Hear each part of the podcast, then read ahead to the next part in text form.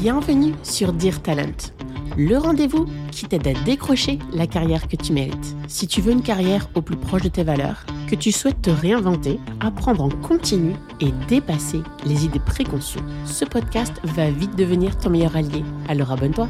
Je suis Aurore Nicolet, coach et experte en recrutement. Chaque semaine, je partage sans compter des astuces concrètes et des méthodes actionnables afin de faire grandir ta carrière et avoir celle que tu mérites. À tout de suite et bon épisode.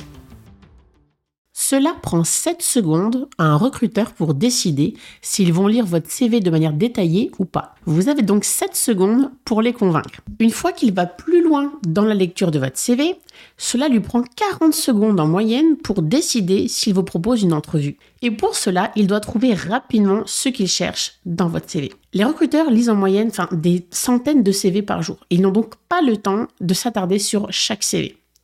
Dans cet épisode, je vais donc vous donner les clés pour attirer l'œil du recruteur. Et je vous ai même gardé un petit bonus pour la fin. Je ne compte plus le nombre de fois où j'ai entendu Oh, j'ai appliqué plus d'une centaine de fois, mais je n'ai aucun résultat.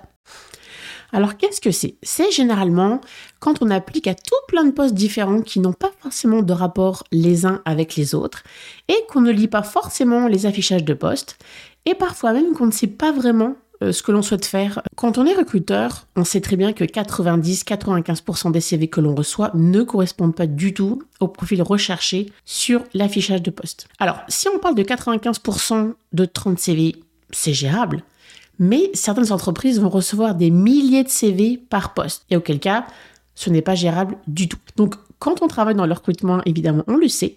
Mais je sais que quand on est candidat, cela prend du temps et de l'énergie de postuler et cela peut être vite démotivant. Dans cet épisode, je vous propose donc de passer moins de temps à postuler, mais de mieux le faire. Alors le premier point qui pour moi est absolument indispensable, c'est d'adapter son CV à chaque candidature. Quelque chose qui est tout de même souvent oublié, c'est que le CV, c'est un outil de vente. C'est comme du packaging. Vous vous présentez de manière écrite. Si vous allez demain faire vos courses, vous n'aurez pas le même packaging pour une bouteille d'eau et une bouteille de soda. Eh bien, pour le CV, c'est pareil. On n'applique pas avec le même CV pour différents postes.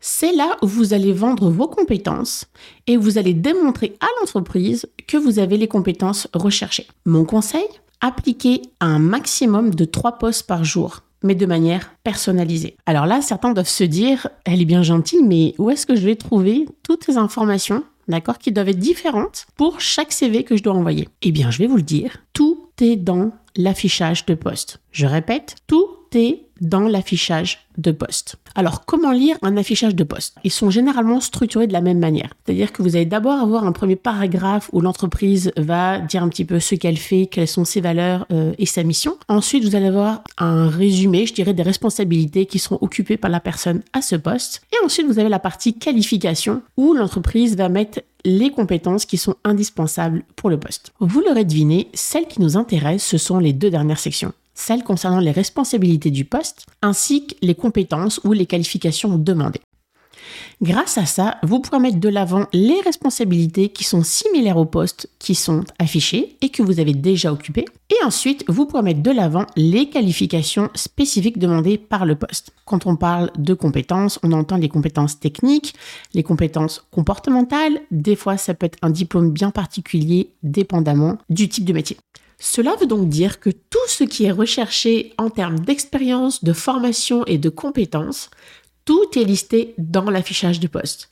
Vous avez juste à les lire et voir celles que vous avez déjà développées ou acquises et les mettre en avant sur votre CV. Alors s'il y a des recruteurs ou des managers qui m'écoutent, il est très important de mettre uniquement les compétences indispensables dans les affichages de poste. Pourquoi? Laissez-moi vous parler d'une statistique qui est très importante. Il y a une différence entre les hommes et les femmes quand ils appliquent. Les hommes appliquent à partir du moment où ils ont au moins 60% des compétences qui sont demandées, alors que la majorité des femmes appliquent uniquement quand elles ont 100% des qualifications. Vous l'aurez compris, vous passez à côté de fabuleux talents à cause de l'affichage de poste. Le deuxième point qui fait la clé d'un succès, c'est le format du CV.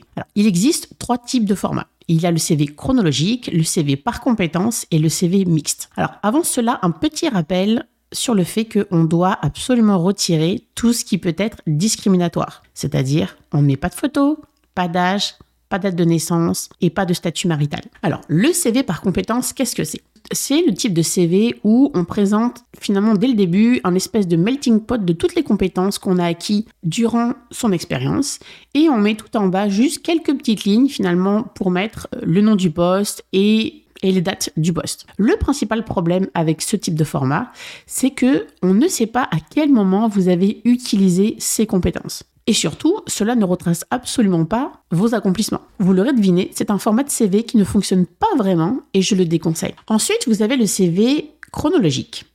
Comme son nom l'indique, c'est quand on présente nos expériences de la plus récente à la plus ancienne. Dans les faits, cela vous permet de bien mettre en avant le moment justement où vous avez eu vos postes et de mettre en lumière les accomplissements pour chaque poste que vous avez eu. Le seul hic, c'est que cela peut être un petit peu fastidieux pour le recruteur pour trouver précisément les compétences. Et ensuite, vous avez le CV mixte. C'est donc une combinaison des deux. Donc vous allez d'abord commencer par quelques lignes où vous allez présenter toutes vos compétences et ensuite vous aurez la partie juste en bas la partie chronologique où vous mettrez en avant tous vos postes avec précisément les compétences et les accomplissements que vous avez eu pour chaque poste. Le format de CV mixte définitivement celui que je recommande absolument à tout le monde parce qu'il présente finalement les avantages des deux types de CV précédents. Troisième point, ça concerne le nombre de pages. Il y a toujours eu beaucoup de débats sur le sujet. Je pense personnellement qu'il faut y aller avec le bon sens. C'est-à-dire que si vous avez moins de 5 ans d'expérience, vous devriez pouvoir résumer ça sur une page. Si vous avez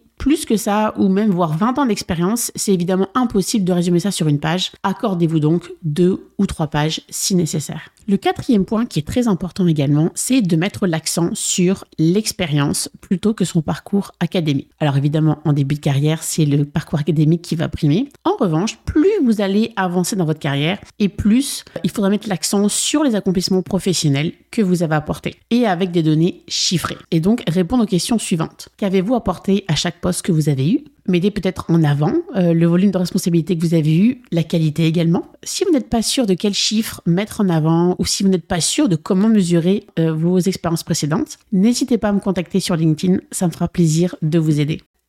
Le point numéro 5, vous vous en doutez, c'est la qualité avant la quantité.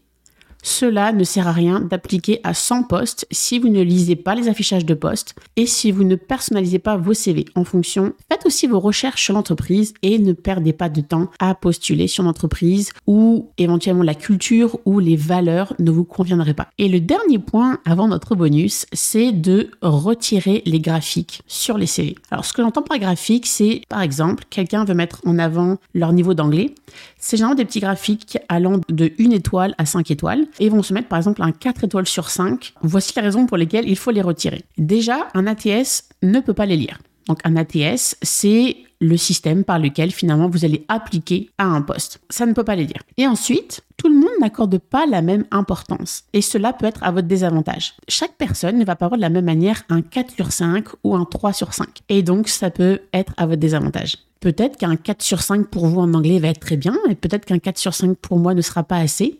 Ne sait pas. Et le bonus de la fin, c'est concernant le profil LinkedIn. Car oui, les profils LinkedIn sont souvent liés à votre CV. Moi-même, un des premiers réflexes que j'ai, c'est quand quelqu'un postule, c'est d'aller voir son profil LinkedIn. Pourquoi? Parce que le profil LinkedIn, c'est également un CV en ligne. J'aime aller voir les petites recommandations et surtout, j'aime voir si c'est cohérent avec ce qui est écrit dans le CV. Trop souvent, je vois des postes ou des entreprises ou même des dates qui vont être différentes entre le CV et le profil LinkedIn. C'est très important qu'il y ait une cohérence entre votre profil et votre CV. Alors, il est tout de même important de rappeler que le CV en lui-même ne va pas vous obtenir un job. Il faut voir cela un peu comme une clé qui va ouvrir une porte. Et cette porte, eh ben, c'est celle qui va vous permettre de rencontrer le recruteur et votre futur manager. Pour conclure, on applique un maximum de 3 postes par jour. On personnalise chaque CV envoyé. Toutes les informations se trouvent dans l'affichage de poste. On privilégie un CV de type mixte. On met l'emphase sur les accomplissements mesurés et on retire les graphiques. Et je peux vous garantir qu'avec tout ça, vous allez décrocher des entretiens d'embauche.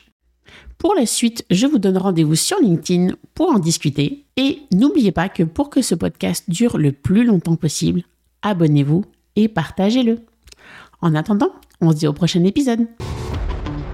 Si tu as aimé cet épisode, tu peux le partager ou lui laisser 5 étoiles sur Apple Podcast ou Spotify.